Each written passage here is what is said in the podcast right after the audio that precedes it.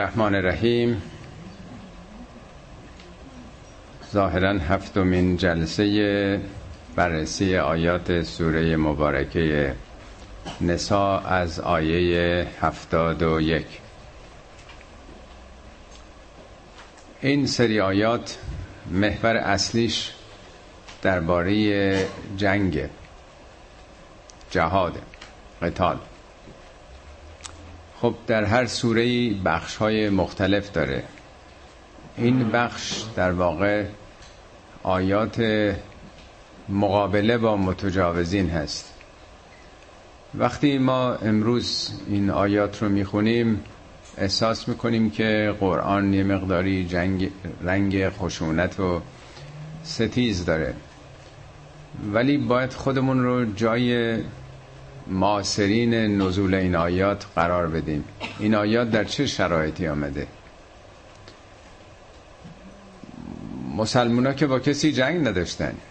یه اقلیتی بودند در برابر نظام بتپرستی که قرنها در اون جامعه حاکمیت داشته اینها به خدای واحد به خدای یکتا ایمان آورده بودند.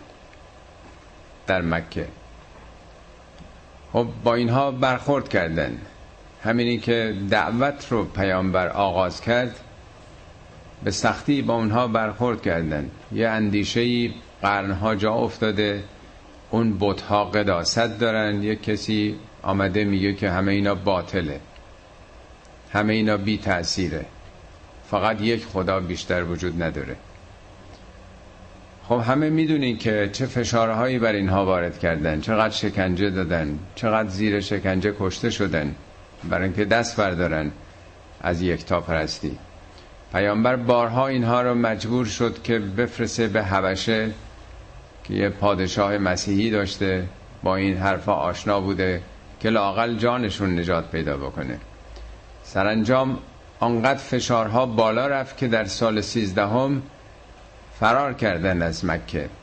پیامبرم شبانه رفتند. همه داستان دیگه می‌دونین دیگه. به مدینم که رفتن دست از سرشون بر نداشتن. می‌خواستن ریشه اینا رو از شبه جزیره عربستان بکنن. جنگ بدر پیش آمد جنگ احد پیش آمد و جنگ احزاب که اتحاد همه نیروهای بتپرست علیه مسلمان ها بود. بنابراین جنگی که مسلمان ها داشتند یک جنگ دفاعی بود و آیت برای حفظ خودشون دفاع از آرمانشون مقابله می کردند این آیات بنابراین جنبه تجاوز به همسایگان یا مسلمان کردن دیگران با زور نیست. همه اینا دفاع. اصلا در قرآن ما جنگ ابتدایی نداریم. میگه اوزن للذین یقاتلون. جنگ فقط اجازه داده میشه به کسانی که با اونها دیگران میجنگند. اوزن للذین یقاتلون به انهم ظلمو برای که مورد ظلم قرار گرفتند. یا میگه قاتلو بجنگید ولی فی سبیل الله. در راه خدا نه برای توسعه نه برای به زور مسلمان کردن دیگران. با کیا؟ با الذین یقاتلونکم. با اونایی که با شما دارن میجنگن. و بعد سوم ولا تعتدو. اگه برگشتن عقب نشینی کردن دیگه تعدی نکنین تجاوز نکنید بنابراین هست قتال در جنگ هستش در اسلام ولی یک در راه خداست. دوم با کسانی که می جنگند ما ما. سوم این که نباید تجاوز بکنیم تو خاک اونها بریم بیش از اون جلو بریم. حالا آغاز می‌کنیم از ابتدای آیات مربوط به این موضوع. البته قبلش اینطور که به خاطر داریم وقتی جامعه شکل گرفته اول میگه امانات رو به اهلش بسپارید. امانات به معنای همون امکانات اجتماعی یعنی شایسته سالاری نه پارتی و روابط. بعد میگه ازا حکمتون بین الناس تحکم و بالعدل. حکومت حکومت عادلانه. بعد از اون آیات مفصلی درباره انضباط و دیسیپلین در جامعه و اطاعت از رسول و از کسانی که کارگزار جامعه سخن گفت و پرهیز از تنازع و از اختلاف و چندستگی. بعد از اوناست که خب وقتی که یک وحدتی در جامعه به وجود میاد حالا مسئله آمادگی مطرح میشه. یا ایها الذین آمنو ای کسانی که ایمان آورده اید خودو هدرکم هزر یعنی اسلحه ولی اسلحه دفاعیه. خود برحذر بودن یعنی مراقب بودن دیگه. به سپر هزر میگن چون مراقب انسان دیگه. به زره یا به سپر. حالا بعضی از ترجمه ها میگن لوازم جنگیتونو ولی اگه اینطور بود می‌گفت خضو سیفکم شمشیرتونو و سنانکم نیزتونو. ولی حزر معمولا به جنبه های دفاعی میگن. تو آیه 102 همین سوره میگه موقع نماز در جنگ میگه لیأخذوا حذرهم و اسلحتهم. این دوتا رو جدا گفته. حذر یعنی سپر کلاخود وسایل دفاعی اسلحه یعنی اون اسلحه های تهاجمی. ولی مفهوم مراقبت داره آمادگی داره. آماده باشید لوازم دفاعیتون رو بردارید. فن فرو ثبات اون فرو جمیعا. انفار یعنی کوچ کردن حرکت کردن. نفرت هم از همین کلمه است. از کسی آدم نفرت داره می‌خواد از او دور بشه دیگه. یعنی آماده باشید از خونه و زندگی و راحت و رفاه خودتون دور بشید. برید به استقبال دشمن برای دفاع. انتخاب خود این حزرم جالبه که به جایی که اسلحه بگه بگه اسلحه هاتون رو برگیرید میگه سپراتون رو برگیرید. اتفاقا در قرآن آمده که میگه خداوند به سلیمان صنعت زرهسازی رو الهام کرد. علمناه صنعت لبوس لکم. چگونه زوب فلزات انجام بده و حلقه های نازک مفتول درست بکنه و اینا رو به هم دایره ها رو گره بزنه. زره برای اولین بار در زمان سلیمان ساخته شده به الهام الهی. خدا می‌تونه صنعت شمشیر و نیزه و تجهیزات خیلی جنگی رو به او آموزش بده. یعنی خود این نشون میده که اصل دفاع نه تجاوز به دیگران. فن فرو ثبات ثبات جمع ثبت یعنی گروه گروه گروه. بعضی معمولیت های جنگی ده تا 20 تا سی تا پیامبر میفرستادن. می‌دونیم پیامبر دو نوع نبرد داشتن. یکی غزوات بود که خودشون بودن جنگای بزرگ. بعضی هم سرایا می‌گفتن. سریع یعنی معمولیت هایی حالا یه جمع بزرگی رو میفرستادن یعنی یه معمولیت های شناسایی. ده نفر 20 نفر برن شناسایی کنن که دشمن به این سرزمین نزدیک شده یا نشده. یا یه چند نفری رو میفرستادن برن مذاکره بکنن با مثلا سران قبائل اینا معموریت بوده. خب معموریت هم از خونه و زندگی آدم دور شده. اون موقع که جاده نبوده امنیت نبوده جانش در خطر بوده.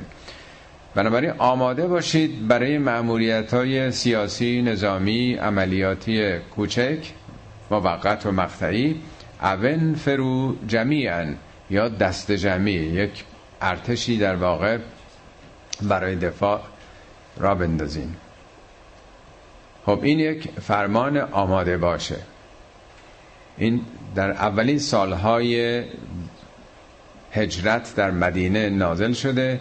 اینا حالا رفتن تو مدینه.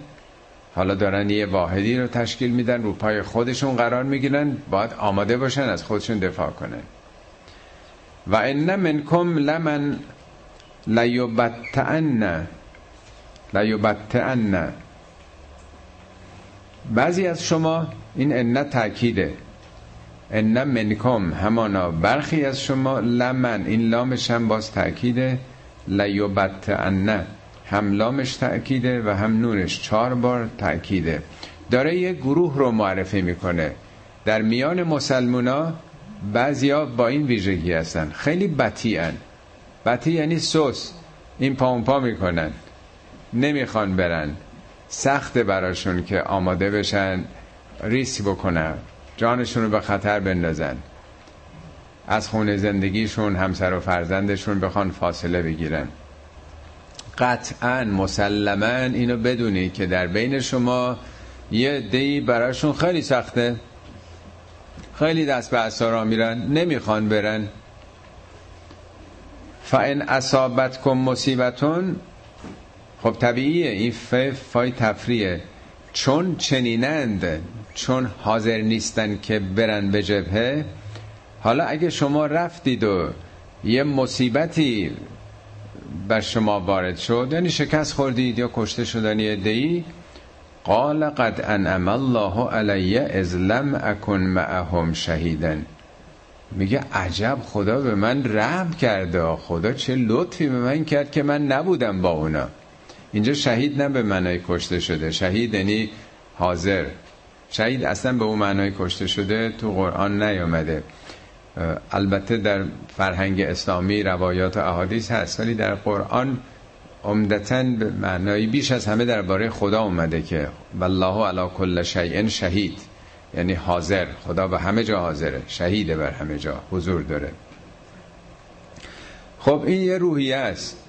یعنی اونا که رفتن و کشته شدن یا مجروح شدن مثل اینکه خدا با اونا کاری نداشته. خدا من نظر کردشم خدا چه لطفی به من داشت که موجباتش رو فراهم کرد. من نرم. می‌خواد این منیت ها انگار که خدای دی رو می‌خواد از پیش و پا برداره برن کشته بشن. این آقا که حالا نرفته خیلی سوگلی خدا بوده. در سوره فجر هم اتفاقا هست. میگه آدما اینجوری هن. همین که یه نعمتی بهشون بدیم. یه پست و مقامی انعمه و اکرم و اکرام بکنیم فیقول و ربی اکرمنی.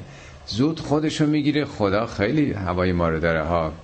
یعنی من فکر می‌کنه که توجه خاصی خدا بهش داشته که به این دارایی و به این پست و مقام رسیده. میگه برعکس هم هست. وقتی که حالا یه مقداری فقط در علیه رزقه و یه مقداری تنگ میشه مشکلاتی است. فیقول ربی اهانن.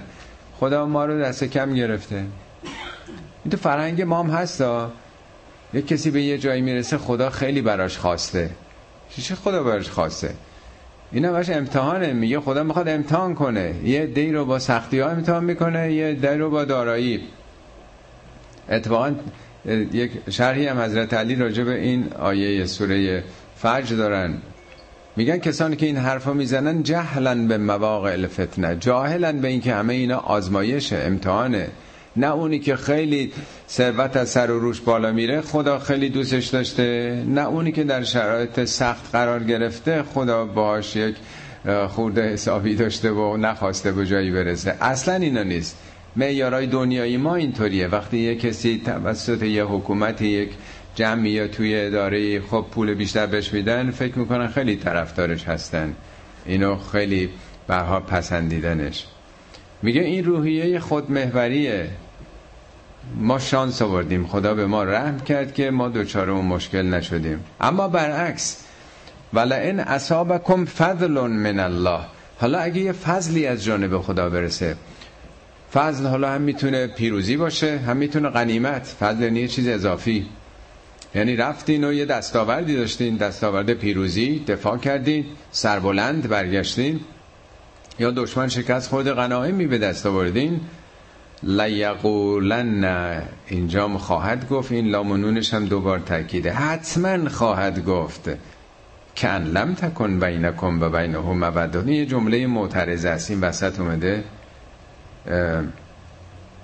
انگار که بین شما و بین اونها هیچ مودتی نبوده که این حرفو می‌زنه. چه حرفی می‌زنه؟ یا لیتنی کنتم معهم فافوز فوزا عظیما. ای کاش منم با اینا بودم و اون فوز عظیم و بهرمندی شدم و این اتفاق جز زیارت آشوراست که آخر می‌خونن نمی‌خونن. می‌خونن اینا که این دعا می‌خونن یا لیتنی کاش ما با شما اونجا بودیم و به اون فوز عظیم می‌رسیدیم. این یه نگاهی که فوز عظیم نیست شهادت در راه خدا. ولی اینکه دنبال شهادت نیست دنبال غنیمته. همین که دیده یه دی رفتن دست پر با غنامی برگرده فوز عظیم رو در این می‌بینه که کاش که منم چهار تا شطور رو یا گوسفند و نمی‌دونم بوز و اینا گیرم آمده بود. اینی که میگه لیقولن کن لم تکن بینکم و بینهم مودتون. خب تو نرفتی؟ چرا نرفتی؟ انگار مثل این که هیچ رابطه با اونا نداشته. جنگی پیش آمده اینا جانشون همششون در خطر بوده رفتن. تو چرا نرفتی؟ حالا که نرفتی و اونا پیروز آمدن داره این حرفو می‌زنه. انگار هیچ رابطه ای نداشته هیچ مسئولیتی نداشته هیچ وظیفه ای نداشته که شرکت بکنه. این در واقع این جمله این وسطه که می‌خواد نشون بده که این از چه موضع روحی روانی داره این حرفو می‌زنه.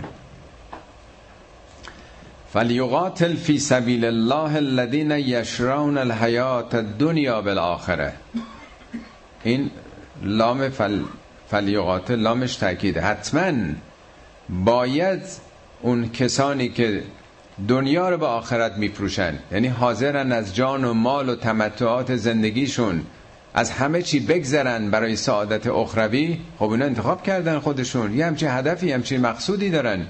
پس باید اینها در راه خدا پیکار بکنن. حاضر باشن که دفاع بکنن از مجتمع ایمانیشون. و من یقاتل فی سبیل الله فیقتل او یغلب. فسوف نعطیه اجرا عظیما. هر کسی که در راه خدا نبرد بکنه خب دقت کنید همه جا فی سبیل الله. خود جنگ قداستی نداره. فیقتل یا کشته بشه او یغلب یا پیروز بشه. جالبه نمیگه یا کشته بشه یا بکشه چون هدف کشتن نیست. در برابر یغلب پیروزی کشته شدن رو قرار داده. نه اون طرفش کشتن. یعنی در راه حق شهید بشه یا پیروز بشه فسوفه به زودی اجر عظیمی به او خواهیم داد. این نوتیه زمیر سوم شخص جمعه نمیگه من خواهم داد. یعنی نظام خدا این چنینه که به عزت می‌رسه به سربلندی می‌رسن به استقلال می‌رسن جوامعی که از خودشون حاضرن دفاع بکنن و از جانشون مایه بگذارند. قبل از اینکه آیه بعدی رو بخونم این توضیح رو بدم که بهتر فهمیده بشه آیه که می‌خونیم آیه 75 خب مسلمان ها در سال 13 هم از مکه فرار کردن. فرار که میگیم برای اینکه سختی ها رو بهتر متوجه بشیم. اسمش هجرته یعنی حاضر شدن بکنن.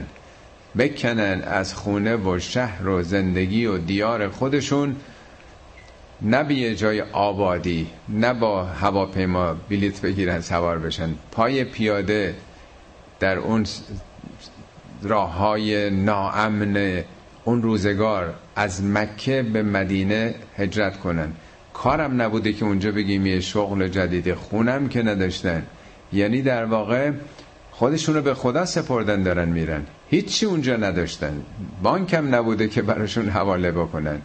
از همه چی کندن به خاطر عقیدهشون توکل کردن که میریم به اون سمت و سو. حالا به مدینه که البته رسیدند یه دی از مردم مدینه قبلا اسلام آورده بودن پیامبر اینا رو با هم عقد اخوبت میبنده. دوتا دوتا با هم دست میدن با هم یکی میشن. قرآن خیلی از اون انصار تجلیل کرده به اونا میگن انصار که نصرت دادن. میگه اونا هر چی داشتن تقسیم کردن. حتی ولو کان بهم خصاستون چیزای خصوصیشون رو حتی. چیزایی که یه دونه بود مال خودشون بود. خیلی قرآن تجلیل کرده که چقدر اینا سخابتمند بودن حاضر شدن مهمون بپذیرن. اینا رو وارد زندگی خودشون کردن برادر شدن با هم دیگه. البته یه عدهشون رو تو صفه زندگی می‌کردن. یه جای سکو مانندی بود اینا هیچ جایی هم نداشتن و اصحاب صفه بهشون می‌گفتن. نه صفرا صفه یعنی یه جای بلند. کنار مسجد الحرام یک قسمتی مثل پلتفرمی بود روی اونجا زندگی می‌کردن. شب اونجا میخوابیدن و روزم دنبال معمولیت ها همه چیشون رو باخته بودن. جانباز در واقع. خب حالا مسلمان ها رفتن اونجا. کیا تونستن از مکه اجرت بکنن؟ این راه طولانی رو الان با اتوبوس هم که آدم میره می‌دونی یه, یه روز طول می‌کشه. چقدر فاصله طولانی چطوری این راه رفتن؟ کیا می‌تونستن برن؟ آیا برای همه ممکنه جز برای جوونا؟ خب طبیعتا خیلی هم موندن. دلشون می‌خواست ولی نمی‌تونستن برن. پیر مردا پیر زنا بچه ها یعنی تو خانواده جوونا رفتن یا اون مردایی که این توان رو داشتن. یه ذره سن بالاتر دیگه نمیشه دیگه اینا موندن. خب اینا چیکار باید کرد؟ اینا که گذاشتن رفتن دیگه به یه جا امنی رسیدن دیگه. در حالی که پدرش پدر بزرگش اقوامش خردسالا بچه ها اونجا هستن. اینا رو چی کار میشه کرد؟ اینا تو چنگال دشمنن. آیه بعدی داره هشدار میده. آی فراموش نکنین. و ما لکم لا تقاتلون فی سبیل الله. چتونه؟ ما لکم یعنی چیست شما رو؟ چه بحانه ای دارید که نمی جنگید در راه خدا؟ هم در راه خدا و هم در راه مستضعفین. مستضعف باب استفال ضعفه. مثل استغفار در باب استفال قفر است. یعنی طلب غفران. استضعاف یعنی کسی می‌خواد دیگران ضعیف بکنه سوارشون بشه استثمارشون بکنه استهمارشون بکنه. اینا مستضعفن. مستضعف به معنای بیپول نیست. این متاسفانه بعد از انقلاب این واژه معنای اقتصادی پیدا کرد. تو ذهن همه هستش که مستضعفین یعنی آدمایی که فقیرن. نه ممکنه خیلی هم ثروتمند باشه. ولی به ضعف کشوندنش به ذلت کشوندنش نمی‌ذارن مطابق اونچه که می‌خواد انتخاب بکنه. آزادی عقیده آزادی انتخاب دین نداره تحت فشاره. تو زندانه اذیتش میشه مستضعف. یعنی به ضعف کشیده شده. مستضعف در قرآن در برابر مستکبره.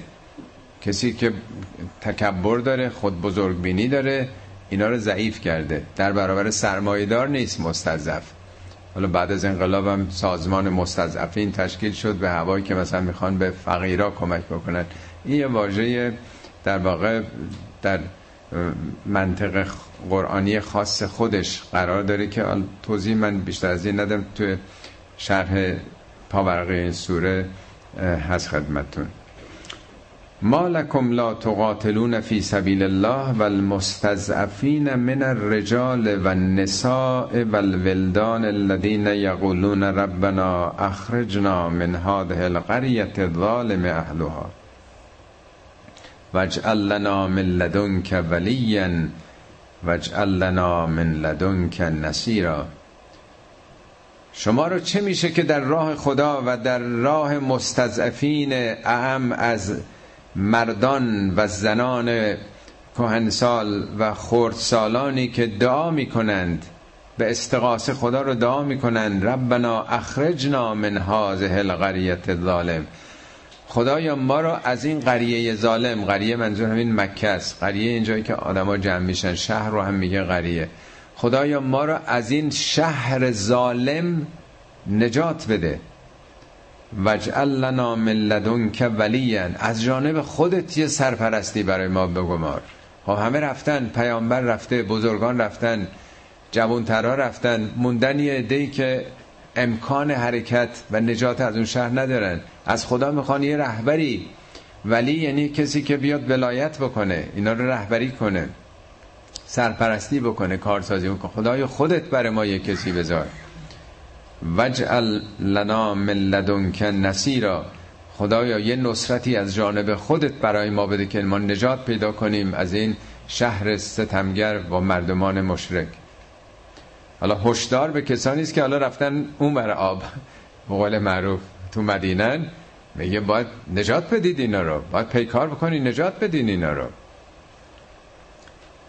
اینو بدونید که الذین آمنو اونهایی که ایمان آوردند یقاتلون فی سبیل الله در راه خدا دارن پیکار می‌کنن. جنگشون به خاطر اهداف خداییه. والذین کفروا یقاتلون فی سبیل الطاغوت ولی اون کسانی که کفر فرزیدند. این کفر منظور تنها اعتقادی نیست یعنی با سرکوب مؤمنین با ممانعتشون از انتخاب آین خداپرستی حقیقتی رو اینا پوشوندن عملا. اونا در راه تاغوت ها تاغوت ها کیا هستن؟ ابو سفیان ها ابو جهل ها اونایی که تصمیم گیرنده اون جامعه هستن. تاغوت هر کسی است که تقیان می‌کنه بر اون حدودی بر اون اختیاراتی که یک فرد داره. می‌خواد به اختیارات دیگران به حقوق دیگران به حقوق ملت تجاوز بکنه. تاغوت شاخ نداره. تاغوت هر کسی می‌تونه باشه. با هر در واقع لباسی با هر تو هر سیستمی در واقع. هر کسی که ولایت می‌خواد پیدا بکنه بر همه علا رقم میل اونها تقیانگره در واقع. مثل رودخانه که تقیان می‌کنه آبش بالا میاد به همه جا می‌خواد گسترش پیدا کنه. آدمایی که می‌خوان قدرتشون بر جامعه سیطره پیدا کنه ولایت مطلقه پیدا کنه اونام مهمترین نماد تقیان و تاغوت هستن. خب یه در راه تاغوت ها نظریات اونها افکار و اندیشه های اونها می جنگند یه دم در راه خدا. ولی اینو بدونید فقاتلو اولیاء شیطان. اولیاء شیطان رو باشون پیکار بکنید. قاتلو به منه بکشید نیست. بجنگید در واقع. ان کید الشیطان کان ضعیفا. کید یعنی نقشه ها طرها توته ها نه ترسید از اینا. به اصطلاح ماوتستون گفت امپریالیزم ببر کاغذیه. نه ترسید اینا نقشه هاشون پوشالیه اینا ضعیفه. خب اون یک نکته که درست اینا گلیم خودشون رو کشیدن بیرون از خطر مکه ولی همچنان وظیفه دارن برای نجات خانوادهشون خیشاوندانشون آیه بعد این مقدمه رو اول عرض بکنم. در دوران مکه در اون سیزده سالی که مسلمان ها در مکه بودند وظیفه دفاع نداشتند وظیفه جنگیدن نداشتند. خیلی روشنه. اسلام با دو نفر آغاز شد دیگه پیامبر و خدیجه بعد حضرت علی و بعد نمی‌دونم زبیر رو دیگران یواش یواش اومدن. تعداد اینا اندک بود. اینا رو شکنجه می‌دادن. اینا رو میکشتن.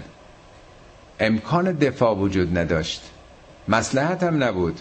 حتی موقعی که تعدادشون هم بیشتر بود اون طرفی ها دنبال بهانه بودن که اینا دست بلند کنن بخوان تو گوش یک کسی بزنن سرشون رو ببرن. یعنی همیشه وقتی که در یک موضع ضعیفی انسان قرار داره باید به شیوه گاندی ها عمل بکنه.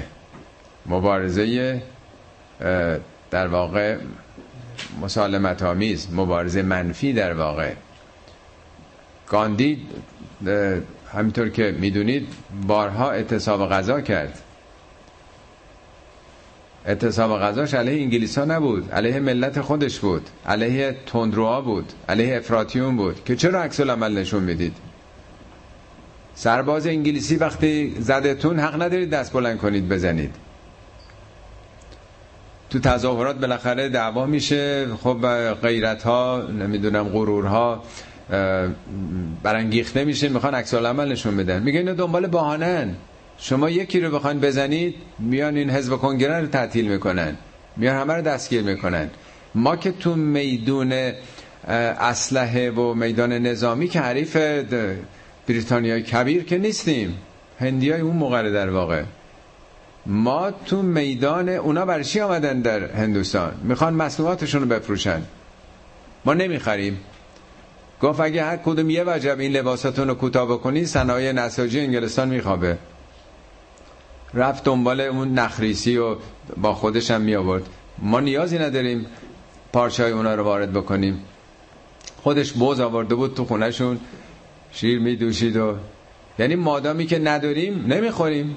چه ضرورتی داره بودجمون رو بدیم؟ نمی‌دونم. چیزای لوکس از خارج بیاریم. پارچه پاستونی بیاریم. مصرف نمی کنیم همه چی رو خودمون. اگه بلد نیستیم حقمون همینه. ما باید رو پای خودمون باشیم. ما چی کم داریم از انگلیس ها در یکی از سخنرانیاش میگه که تاریخ ما استعدادهای ما بیش از مردم انگلستان هست. ما عقب افتادیم. ولی اگه رو پای خودمون باشیم می‌تونیم ما اونا رو اداره بکنیم. دلیل نداره که مشکره بکنیم. به جون دیگران بیافتیم شعار بدیم. مرگ خواهی بکنیم. این شیوه مبارزه منفی گاندی بود که با این شیوه ملت هند رو نجات داد. خیلی زودتر از این که خودشون بخوان مستقل بشن انگلیس به دید فایده نداره. صرف دیگه نمی‌کنه. نمیارزه به زور و اینا حکومت کردن. کنگره هندوستان عقب انداخت استقلاله که نه ما هنوز آمادگی نداریم بپذیریم. هنوز نمی‌تونیم خودمون رو پای خودمون باشیم. از انگلیس خواستن یه دو سال دیگه باشن. یعنی پس میشه با این شیوه هم به پیروزی رسید. ولی اون عربای غیرتی بهشون بر می‌خورد دلشون می‌خواست عکس عمل نشون بدن ولی دستور اینه که نه حق ندارید. در دوران مکه دستور دفاع نبوده. تو مدینه است که آیه قبل میگه حالا آماده باشید. حالا می‌خونیم با هم. علم تر الذین قیل لهم کفوا ایدیکم؟ آیا ندیدی؟ یعنی نگاه نمی کنی توجه نمی کنی پیامبر به اون کسانی که قیل لهم به اونا گفته می‌شد یعنی در دوران مکه کفو ایدیکم. کف یعنی دست نگه داشتن. دست نگه دارید. خودتون رو کنترل بکنید. عکس العمل احساسی نشون ندید. و چیکار بکنیم؟ و عقیم و سلات سلات رو به پا بدارید. سلات هم دست جمعیه دیگه. همه که با هم دیگه به سوی خدا میرید. سلات و اقامه می‌کنید. از نظر فکری عقیدتی بنیتون قوی میشه دیگه. دو و آت و زکات. زکات بپردازید. یعنی بنیه اقتصادیتون رو تقویت می‌کنید. شما فعلا یه اقلیت ضعیفی هستین تو این جامعه. با تقویت پیوندتون با خدا و تقویت بنیه اقتصادی جمعتون که این همه گرسنه و تحت فشار هستن یواش یواش خودسازی باید بکنید. خب حالا رفتن دوران مدینه است. فلما کتب علیهم القتال حالا که قتال براشون نوشته میشه یعنی مقرر میشه ازا فریق منهم بعضی از اینا فریق کسانی که فرق دارن مثل این که با بقیه یخشون الناس میترسن از مردم. مردم یعنی در واقع مهاجمین. که خشیت الله انگار همونطوری که باید از خدا خشیت داشت. خشیت یعنی نگرانی ترس به اون معنا نیست. یعنی استراب دلهوره تشویش انگزایتی داره نمی‌دونه که چی کار باید کرد. به جایی که نسبت به عمل خودش خشیت داشته باشه در برابر آفریدگار از اونا میترسه. او اشد خشیتن به مراتب بیش از اون چی که از خدا بخواد خشیت داشته باشه از دیگران میترسه. یعنی همونای هستن که دوران مکه همش بیتابی می‌کردن که ما می‌خوام عکس العمل نشون بدیم می‌خوام دست به اسلحه ببریم. خیلی خب حالا ببرید. اون موقع مسلحت نبوده باید دندون ریجگر میذاشتی حالا که میترسن قالو ربنا لما کتبت علینا القتال. خدایا چرا بر ما واجب کردی جنگیدن رو؟ لولا اخرتنا الى اجل قریب حالا نمی‌شد یه چند سباهی عقبتر یه دیرتر. ما که هنوز آماده نشدیم تازه آمدیم تو مدینه. هنوز قدرتی پیدا نکردیم. جمعیتمون نفراتمون عده قدمون اون تعداد نیستش. حالا چرا این حرفا می‌زنه؟ چسبیدن به دنیا دیگه. تازه یه شروع کردن به یه کار و کسبی و یه درآمدی دیگه نمی‌خواند دست بدن. قل متاع دنیا قلیل. پیامبر بگو متا یعنی بهرمندی تمتع. تمتع دنیا یه قلیله. همین چند سباهه تمام شد دیگه. عمر آدم میگه چقدر طول می‌کشه. والآخرت خیر لمن اتقا. آخرت برای کسی که اتقا با افتعال پذیرش تقواست. اونایی که علاقه و تمایل و استعداد تقویت تقوا دارن. تقوا مثل همون سلف کنترل تسلط به نفس. آخرت برای اونا خیلی بهتره. ولا تظلمون فتیلا فتیل داشتیم چند تا آیه قبلا جلسات قبل. اون رشته سفیدی است که رو حسه خرماست اون قسمت تو رفتگی شکاف حسه خرما یه چیز نخ سفید ماننده. که عرب که خورما رو می‌خورد دیگه حوصله نداشت دیگه. اونم هی با زبونش بگردونه. اون شیرینی هم خیلی نداره. میگه حتی به اون مقدارم شما مورد ظلم قرار نمی‌گیرید. یعنی حقتون پایمال نمیشه. اگه امروز زحمت بکشید مایه بذارید از خودتون فکر نکنید که حالا کجا حساب شد. من محرومیت کشیدم و رفتم. نه همه چی حساب شده است. این در واقع یه روحیه است که فقط سخن از یک وضعیت تاریخی نیست. امروز بعض ما چگونه است تو مملکت خودمون یا کشورهای دیگه که افرادگری می‌کنند؟ یه اصطلاح حتما شنیدین میگه چو کردی با کلوخ انداز پیکار حذر کن کن در آماجش نشستی. حالا اون موقع مفتن کلوخ انداز طرف سنگ و کلوخ میندازه. یک طرف نشونش خوب و سنگ میندازه. دیگه بر باش. حذر کن کن در آماجش نشستی. در آماج پرتاب سنگ و کلوخ او قرار گرفته حالا امروز میشه گفت حذر کن کن در با کلوخ انداز باید گفت با موشک انداز با هواپیماهای ناوهای هواپیمابر در واقعی که فقط در یکی از اون کشتی ها بر یه ارتش بزرگ اروپایی تجهیزات نظامی اتمی و غیر اتمی روی اونا هست. یعنی حساب داره دیگه. مگه میشه با اسلحه‌ای که دست دوم از دیگران می‌خریم با خود اون آدم به جنگه که اونا چیزای درجه سه شونو فروختن. مگه چین جنگیده با امریکا مگه ژاپن بعد از جنگ دوم یا آلمان؟ چطور شد که اینا قدرت بزرگ دنیای امروز شدن؟ اینام که آلمان و ژاپن که امریکا مقیم بود در اونجا. اینا حق داشتن ارتش نداشتن. آیا قدرت فقط در اسلحه خلاصه شده یا در دنیای امروز خیلی چیزا دیگه قدرت تعیین می‌کنه؟ اون دفعه عرض کردم فقط در این سیلیکون ولی سه میلیون جمعیت بیشتر نداره. پایگاه در واقع تکنولوژی برتر امریکاست دیگه. نمی‌دونم چقدر چند برابر بودجه کل کشور ما فقط ثروت در اونجا در واقع. سه ب... نه بعد از بیل... بیلیون چی میگن دیگه؟ تریلیون بله. در واقع سرمایه در واقع این تکنولوژیک در اونجا هست. این کمپانیایی که بزرگن اینتل و اپل و نمی‌دونم فیسبوک و دی تمام اینا که هست اونجا. آیتی همه حدود 300 250 هزار متخصص آیتی در اونجا هست. اینا قدرت تعیین کننده امروز دنیاست. که از درونش بیل گیتس بزرگترین ثروتمند جهان در میاد. چقدر 80 90 میلیون دلار در واقع ثروتشه. بیلیون دلار. چقدر؟ میلیارد دلار بله. اصلا دیگه یه اعداد انقدر بالا میره که آدم گم می‌کنه بله. دنیا اصلا عوض شده. یه دی هنوز فکر می‌کنن که با شعار می‌تونن نقش شعور رو ایفا بکنن. این مشکل بزرگ در واقع زمانه ما هم هست. می‌خواد بگه ریشه اونطوری. اون موقع دست خالی بودن هیچ کسی نبوده شعار می‌دادن می‌خواستن درگیر بشن. دستور خدا این بود دست نگردار خودتو بساز تقوا داشته باش. حل الان موقعش نیست. هر وقت قوی شده ای می‌تونه خودت دفاع بکنی.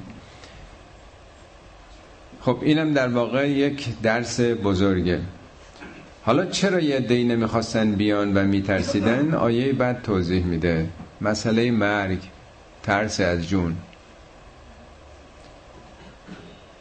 میگه اگه میترسید میترسید جونتون از دست بدید. اینما تکونو یدرکم الموت. هر جا باشید مرگ یقتون رو می‌گیره. مرگ بیرونی نیست درونیه. از درون خودت در واقع کولت آنتروپی که داری محصول همون هستش. هر کجا باشید مرگ سراغتون میاد. ولو کنتم فی بروج مشیدتن حتی اگر در برج های سر به فلک کشیده باشید اون موقع دور شهرها دور قله ها دور به خصوص اون مرکز فرماندهی پادشاهان سلاطین عمرا همه شهرها داشتن دیگه مثل ارگ بم خود ما. شیش تا در واقع قلعه بود دیگه آخرشون قسمت فرماندهی ارگ بم. اون قسمتی بود که خان اون منطقه در اونجا قرار می گرفت هر جا باشید مرگ سراغتون میاد. حتی اگر در قلعه های مشیده یعنی خیلی foundation قوی شاید به گچ هم میگن گچ و آهک. اون موقع بتون و بتون آرمه که نبوده میلگرد و نمی‌دونم بتون و کارخونه ها می‌سازن. با گچ و خاک گچ و آهک مثلا با آهک و اینا درست می‌کردن. دلالت بر استحکام این ملات ها و پایه این ساختمان ها داشته. و این توسف هم حسنتون. این داره همجور روحیه دی که مسلمونن تو این جمعن ولی در واقع دروان مقداری سست ایمانشون. میگه اینا اگه یه حسنه ای به شما برسه پیروز بشید موفق باشین غنیمتی. یقولو هادهی من عند الله. میگن این از جانب خداست نمی‌خوان تشکر از پیامبر بکنن تقدیر بکنن یا از مؤمنین دیگه. به حساب خدا می‌زنن. و این توسف هم سیعتون حالا اگه بدی بهشون برسه یعنی شکستی باشه جراحتی باشه یه پیش آمده سختی باشه یقولو هادهی من اندکه اندکه میگن مربوط به تو تقصیر توه. مثل جنگ فرض کنید احد که رفتن بیرون شهر منافقین می‌خواستن تو شهر بجنگن. پیامبرم نظرش تو شهر بود ولی چون اکثریت آوردن تابع نظر اکثریتش رفتن بیرون شهر. خب تو جنگ احد هم شکست خوردن. همه می‌خواستن کاسه کوزار سر پیامبر بشکنن. چرا پذیرفتی؟ تو پذیرفتی. علت شکست اینه که تو پذیرفتی نظر جوانان و اکثریت ما که نظرمون این بود که تو شهر. همش می‌خوان ایراد بگیرن. همش می‌خوان در واقع فرافکنی بکنن. شکست رو به حساب مسئولشون بذارن فرماندهشون بذارن رهبرشون بذارن. قل کلون من عند الله. پیامبر بهشون بگو همه اینا از جانب خداست. همه اینا تو حساب خداست. چه پیروزی چه شکست تو قوانین خدا داره انجام میشه. فمال حال هؤلاء القوم لا یکادون یفقهون حدیثا. اینا چه دردی دارن؟ چه مشکلی دارن که نمی‌فهمن؟ نمیگه لا یفقهون مثلا قولا لا یفقهون حدیثا. حدیث به سخن تازه میگن حادثه حوادث دلالت بر نو بودن می‌کنه دیگه. احداث یک ساختمان یعنی نوع جدیده. یعنی اینا دچار یه دوگماتیزم شدن. هیچ سخن تازه ای رو که اگه در راه حق باشید خدا به شما کمک اینا نمی‌فهمن. مثل اینکه ذهنشون آمادگی قبول حرف تازه اندیشه تازه منطق تازه رو نداره. آیه بعد در واقع توضیح میده.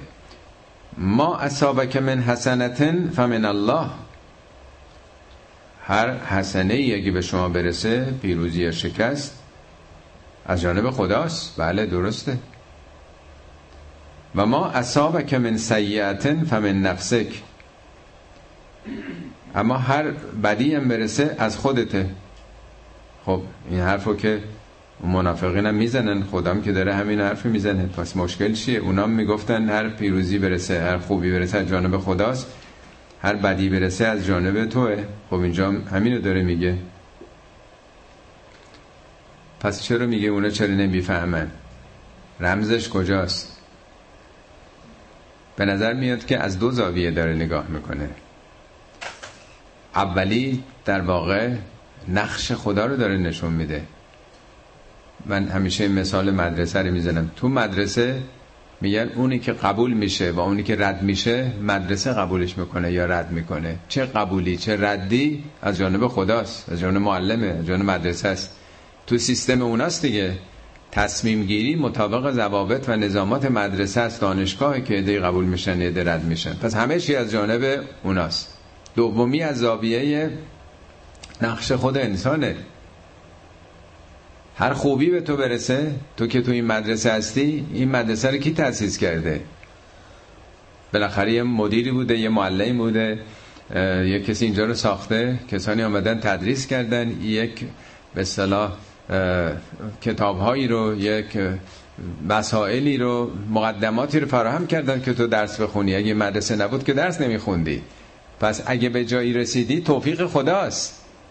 خدا تو رو موفق کرده شرایطش او فراهم کرده. ولی اگه حالا رد شدی تقصیر کیه؟ اینجا دیگه تقصیر خودته. خودت درس نخوندی. هیچ مدرسه هیچ دانشگاهی تأسیس نمیشه کسی رو رد بکنه. هیچ معلمی نمیاد کسی رو رد بکنه رفوزه بکنه. پس اساس فراهم شده یک امکاناتی که همه قبول بشن. پس از دو زاویه داره میگه. از یک طرف شبیه همون سخن معروفه که میگه و ما رمیت از رمیت ولکن الله رما. تو نبودی که تیر انداختی وقتی انداختی بلکه خدا انداخت. نمیگه تو ننداختی تو انداختی ولی در واقع خدا انداخت. چگونه؟ خدا به تو روحیه داد که تونستی بری به جبهه تیر بندازی. تو وحشت داشتی. پس در واقع توفیق الهی رو داره نشون میده. آیه قبلی از نظر نقش کلیه دومی نقش انسان در واقع. و ارسلنا کن للناس رسولا. ما پیامبر تو رو به عنوان رسول فرستادیم. ما. رسول رساله یعنی نامه دیگه نیست. پستچیرم میگن در نامرم میگه مراسله دیگه نامه رساندن. پستچی هم رسوله. تو داری پیام خدا رو به ملت میرسونی. پس رسولی. و کفا بالله شهیدن. شهید فقط خداست. فقط خداست که ناظره حاضره. یعنی پیامبر تو حق نداری که کنترل بکنی. کی کار خوب می‌کنه کی کار بد می‌کنه یادداشت بکنیم پروندهش رو داشته باشیم. نه فقط خداست که او بر همه چی باید مراقب باشه. تو فقط رسولی تو ابلاغ می‌کنی. اینی که حالا این نامه رو می‌خونن بهش عمل می‌کنن یا نمی‌کنن دیگه به پیامبر ارتباطی نداره. او فقط ابلاغ کننده است رساننده پیام خداست. و من یطع رسول هر کسی از این رسول اطاعت بکنه الفلام داره. ببین جالبه همه جا قرآن میگه رسول اسم نمیاره چون مسئله شخص مطرح نیست مسئله رسالت مطرحه. اون کسی که پیام خدا رو داره میگه نگفته هر کسی از محمد درود خدا بر او باد اطاعت بکنه. در واقع همونه. ولی ارتباط پیدا می‌کنه با رسالتش اون ابعاد رسالتی در واقع مطرحه. هر کی از او اطاعت بکنه فقط اطاع الله. از خدا اطاعت کرده برای که رسول خداست. با واسطه او در واقع. اطاعت از رسول خدا اطاعت از خداست. و من تولا هر کسی پشت بکنه نخواد اطاعت بکنه چیکارش باید کرد؟ و ما ارسلناک علیهم حفیظن ما که تو رو حفیظ نفرستادیم. حفیظ یعنی پاسدار. محافظ. محافظه به نماز می‌خونه یا نمی‌خونه؟ روزه می‌گیره یا نمی‌گیره؟ اعتقاد داره یا نداره؟ مگه غیر از اینه تو جامعه ما و در جوامع دیگران. تو عربستان اونا که حج مشرف شدن. وقتی که زور میشه مغازه رو باید تعطیل کنن. برن تو جماعت. اون شورته وایساده با اون چوب و چماقش. یعنی زوره باید برین میگه نه کسی حق نداره که پاسدار باشه محافظ ایمان. ایمان یه امر قلبیه. ما ارسلناک علیهم حفیظن. ما تو رو به عنوان حفیظ یعنی در نقش حفیظ محافظ ایمان مردم نفرستادیم. این هفت بار در قرآن اومده به پیامبر. میگه برو به مردم هم بگون پیامبرم فرمود ما انا علیکم به حفیظ. من حفیظ شما نیستم. بقیهش به خودتون مربوطه. من فقط باید بگم یعنی دین زمانت اجرایی نداره تو دنیا کیفر نداره. به جز اون چهارتا کیفری که هست اون چهارتا مربوط به جامعه. سرقت زنای علنی آدم کشتن قصاص و امنیت جامعه رو به هم زدن. در رابطه با انسان ها با همدیگه است. همه جای دنیا مو چهارتا رو قبول دارن. در رابطه با خدا اصلا کیفر دنیایی وجود نداره. برای اینکه پیامبرش هم حق حفاظت نداشته.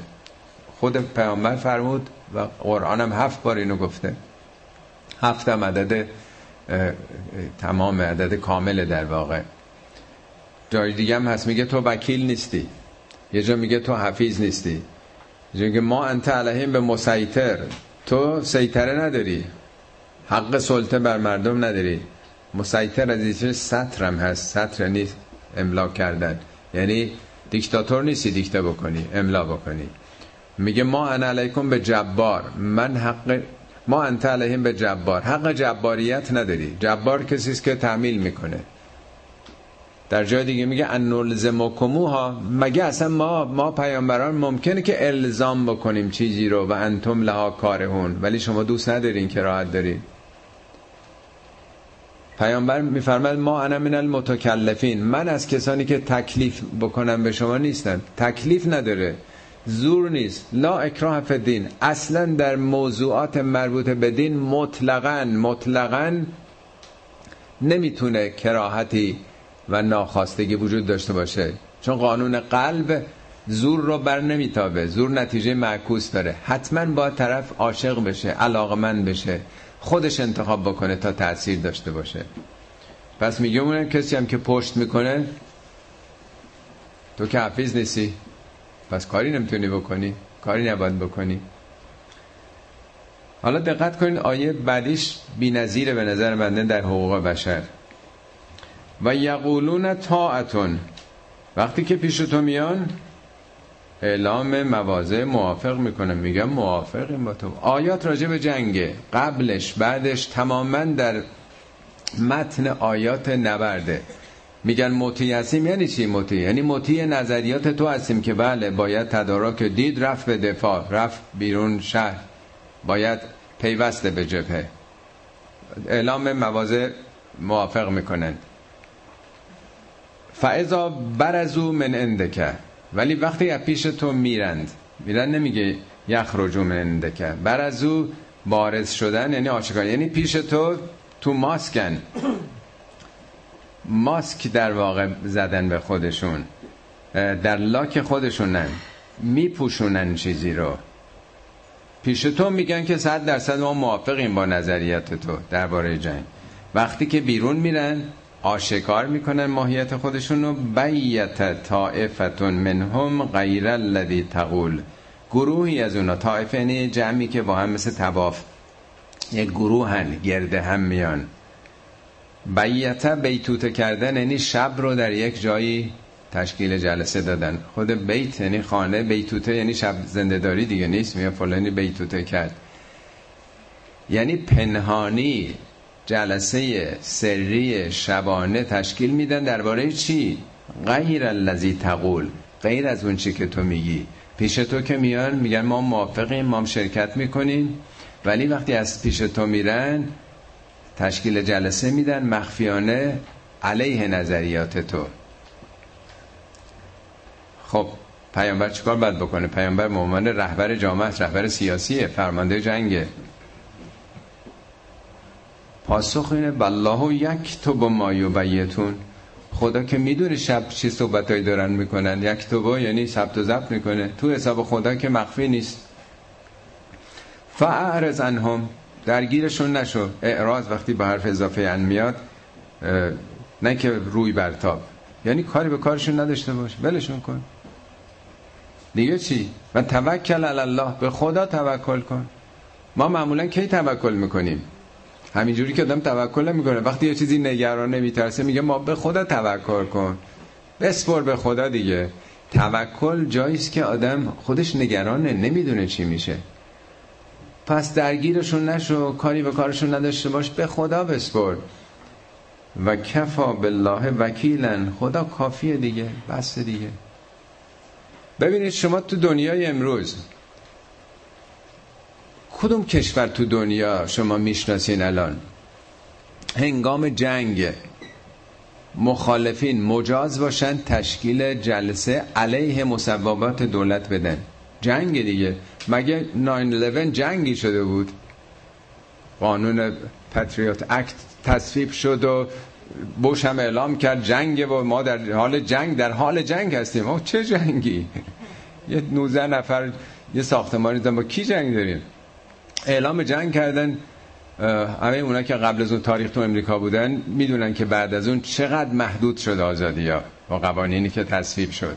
تازه در پیشرفته ترین کشور در قرن 21 در هزاره سوم 2001 بود دیگه نیست.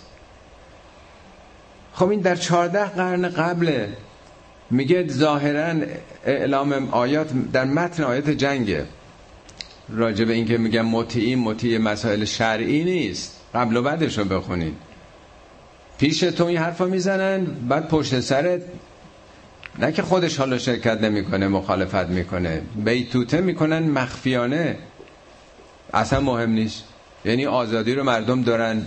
نه تنها نیان تو نبرد دفاع نکنن آزادی دارن دیگران رو هم با خودشون همراه بکنن.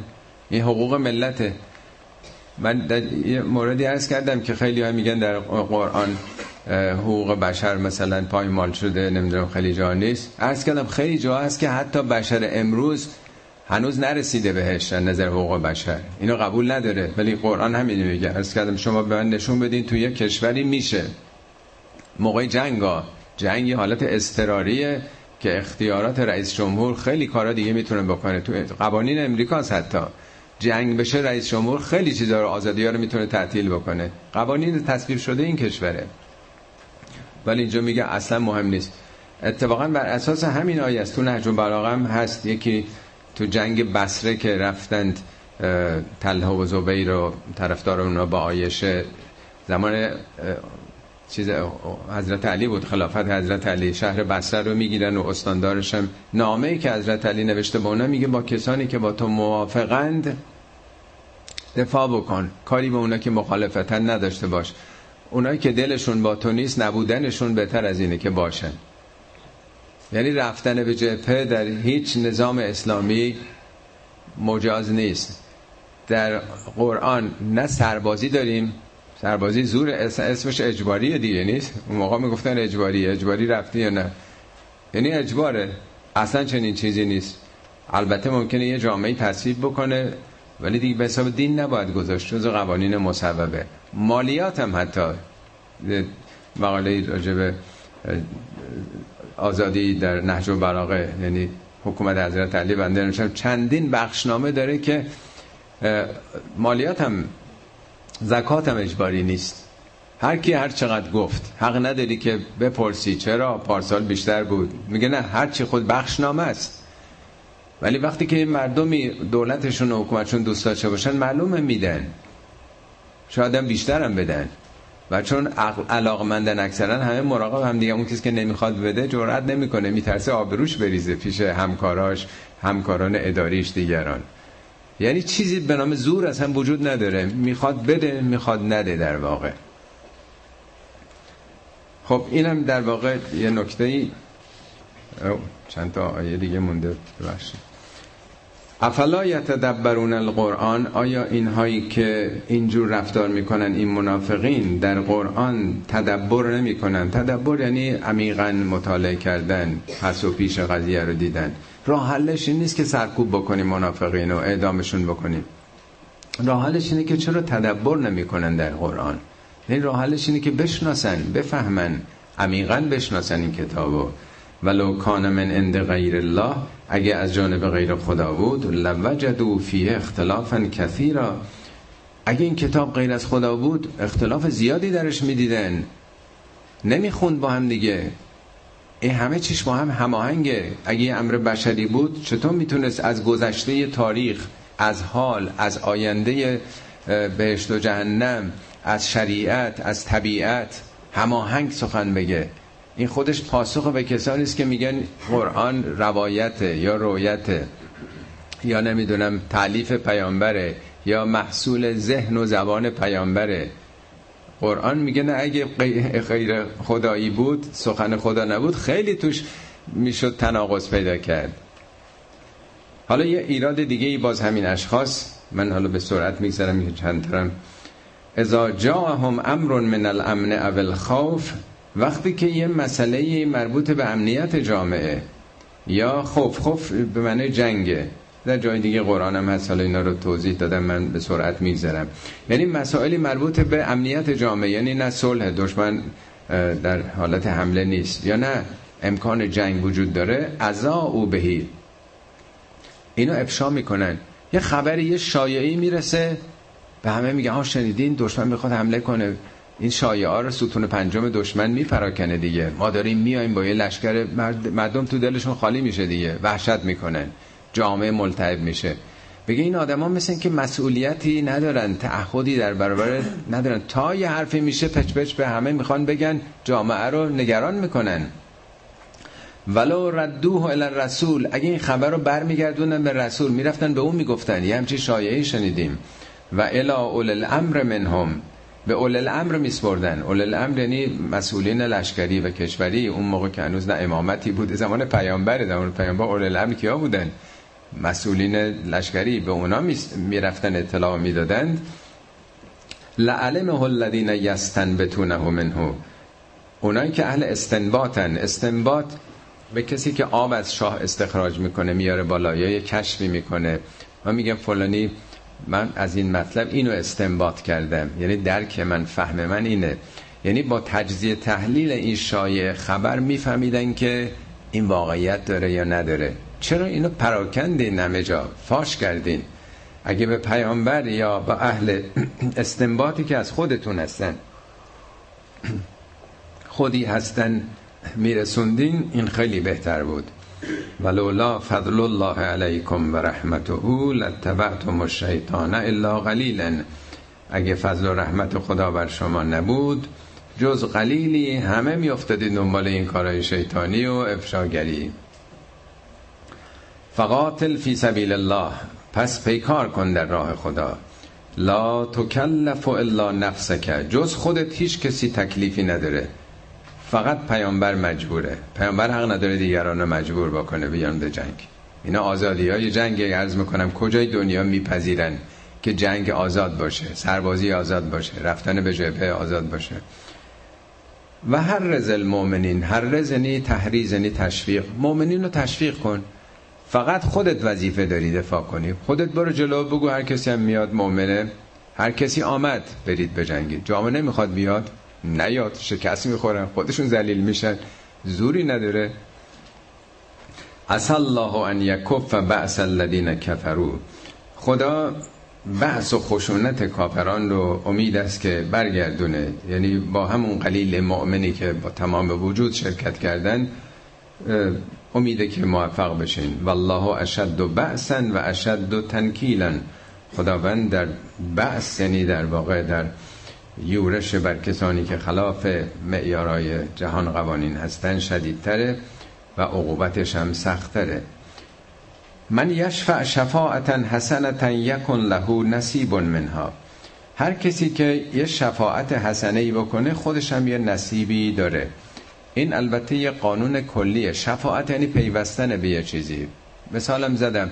اگه تو این جمع یکی بلند شه بگه که فلان آدم نیازمندی هست یا مریض احتیاجی به کمک داره اگه می‌تونین کمک کنید اون آمده شفاعت کرده. خودش پولی هم نداشته نداده. ولی آمده وسیله یک کار خیر شده واسطه یک کار خیر شده. یا اگه یکی بلند بشه نه ندین به شما من می‌شناسم آدم بی خودیه نخواد بده اونم شفیع کار بدی شده. میگه هر کسی به هر کار خوبی به پیونده شف یعنی پیوستن در برابر وطره یعنی کاهش. این افزایش اون کاهشه. این آیه راجب شفاعت آخرت و شفاعت دنیا نیست. مسئله جنگه. یه دی نمی‌تونن بیان کارشکنی می‌کنن هزار جور مشکلات هست ولی یه میان تشویق می‌کنن. خودش نمی‌تونه بیاد میره چهار تا اسب و شطوری که داره میده خورما میده تشویق می‌کنه راهنمایی می‌کنه تبلیغ می‌کنه. اینا میشه شفاعت. پیوسته واسطه شده برای تقویت جبهه حق. هر کسی که به یه حسنه ای به پیونده شفع او بشه به پیونده قطعا نصیبی داره. آمده سخنرانی کرده تحریک کرده که برین دفاع کنید. کاری هم نکرده حرف زده ولی یه در راه انداخته که برن جبهه. و من یشفع شفاعتا سیعتا یا کار بدی رو به پیونده به پیونده به جناه مخالف. یک کار بدی رو تقویت کنه. یکن لهو کفل منها. به جای نصیب میگه کفل کفل مثل دو ترکه است. پشت اسب یه دیدیم بعضی موتورا یه تکیه بهشون میدن که نیفتن از پشت. اسب حالا که موتورسیکلت موقع اسب بوده که نیفتن. یعنی تو تکیه گاهی داری میشی برای ظالمین که تشویق کردی تبلیغ کردی براشون برای نیامدن به جنگ. تو هم پشتیبان اونها هستی. و کان الله علی کل شیء مقیتن خداوند بر هر چیز مقیته مقیت و کلمه فارسی مشابهی براش نداشتم ارجام دیدم نبود. من نوشتم بر همین چیز قدرت دارد ولی از ریشه قدرت نیست. مقیت از همون قوته. قوت یعنی غذا دیگه نیست. این دو بار تو قرآن اومده. میگه خداوند زمین رو در چهار مرحله عقباتش رو قرار داد. این خاک زمین که حاصل خیز نیرو داره در چهار دوران زمین شناسی ممکنه صدها میلیون سالم بوده. این خاک مغذی شده. از درونش چقدر نهال و درخت میاد بیرون. چه نیرویی داره این خاک؟ اگه شما این تخم ها رو توی خاک ماه یا کره دیگه بکارید چیزی سبز میشه؟ هیچ کدوم مواد غذایی ندارن. به مردی که نوناور خانوادم مقیت میگن. یعنی قوت اینا نیروی اینا بچه های خورسال و این داره میده مادرم که به بچه شیر میده داره قوت اون میده. می‌خواد بگه اینا که حالا در برابر حق قرار گرفتن کی قوتشونو داده؟ کی این انرژی رو بهشون داده؟ خدا بر همه چیز نوناور همه چیزه. یعنی به اونا قوت و انرژی و نیرو داده. با همون قوه و نیرویی که خدا داده حالا می‌خوان در راه خدا با حق مبارزه بکنن. این نمیشه کلمه فارسی نداریم که بذاریم. ولی خواستم مفهومش رو توضیح بدم. و ازا حییتم به تهیتن فهیو به احسن منها. ظاهرش اینه که هر کسی یه تحییتی به شما گفت یه تعارفی یه کادویی دادی سلام علیکی کرد شما بهتر از او پاسخش بدین. معنای ظاهریش این تحییت تحییت یعنی حیات و سلامتی برای دیگری خواستن. این کلمه درود اینو نمیرسونه. یعنی یکی گفت مثلا سلام بگین سلام بر شما حالتون چطوره؟ ای گفت دیدین که میگن سلام میگن سلام و رحمت الله. هی اضافه می‌کنن یعنی شما پس نزنید. هر کار خیری رو او ردوها یا حداقل همون مقدار عکس العمل نشون بدین. ولی سعی کنین بیشتر. یه پله بالاتر باشید. ان الله کان علی کل شیء حسیبا. خدا حساب همه چی رو داره. البته این ظاهرش در واقع تحییت های کلامیه. ولی این آیه اینجا که آمده در متن آیات جنگ نشون میده که یک نوع امداد کلامی هم هسته. یعنی هر خوبی هر هدایتی راهنمایی شما کرد شما یه پله جلوتر بریم. یعنی جامعه چقدر زنده میشه اگر یک نوع رقابت در خوبی ها مسابقه برای افزایش سخن خوب عمل خوب شفیع شدن در کارهای خوب و پیوستن باشه. آخرین آیه رم بخونیم. با از که آیات این دفعه کمی زیاد بود. این در واقع اینو جنبندیه که همین آیه رو آدم عمقش رو متوجه باشه اون مراحل قبل آسون میشه. الله. الله لا اله الا هو. اون خدای یکتا با الف اومده که هیچ معبودی جزو نیست. این یک یعنی توحید لیجمعنکم الى یوم القیامت لا ریب فیه. این لامش لیجمعنکم و نونش تاکیده نون سقیل است. صد درصد همه شما رو جمع خواهد کرد در اون روز رستاخیزی که لا ریب فیه. هیچ تردیدی در اون نیست.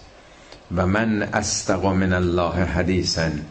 چه کسی از خدا در سخن نو گفتن اخبار تازه گفتن صادق تره راستگوتره. این آخرین آیه این بخش به دو نکته اشاره می‌کنه. یک فقط یک نیرو یک خالق آفریدگار یک خدا وجود داره دو آخرت. یعنی اصل توحید و آخرت که اصل و اساس کل دین هست. همه ادیان برای همین آمدن. یک خداست و با دنیام تمام نمیشه. آخرتی هم خواهد بود. اگر واقعا به این دو اصل کسی باور عمیق داشته باشه دیگه همه اون مراحل قبلی براش آسون خواهد شد. صدق الله العلی العظیم.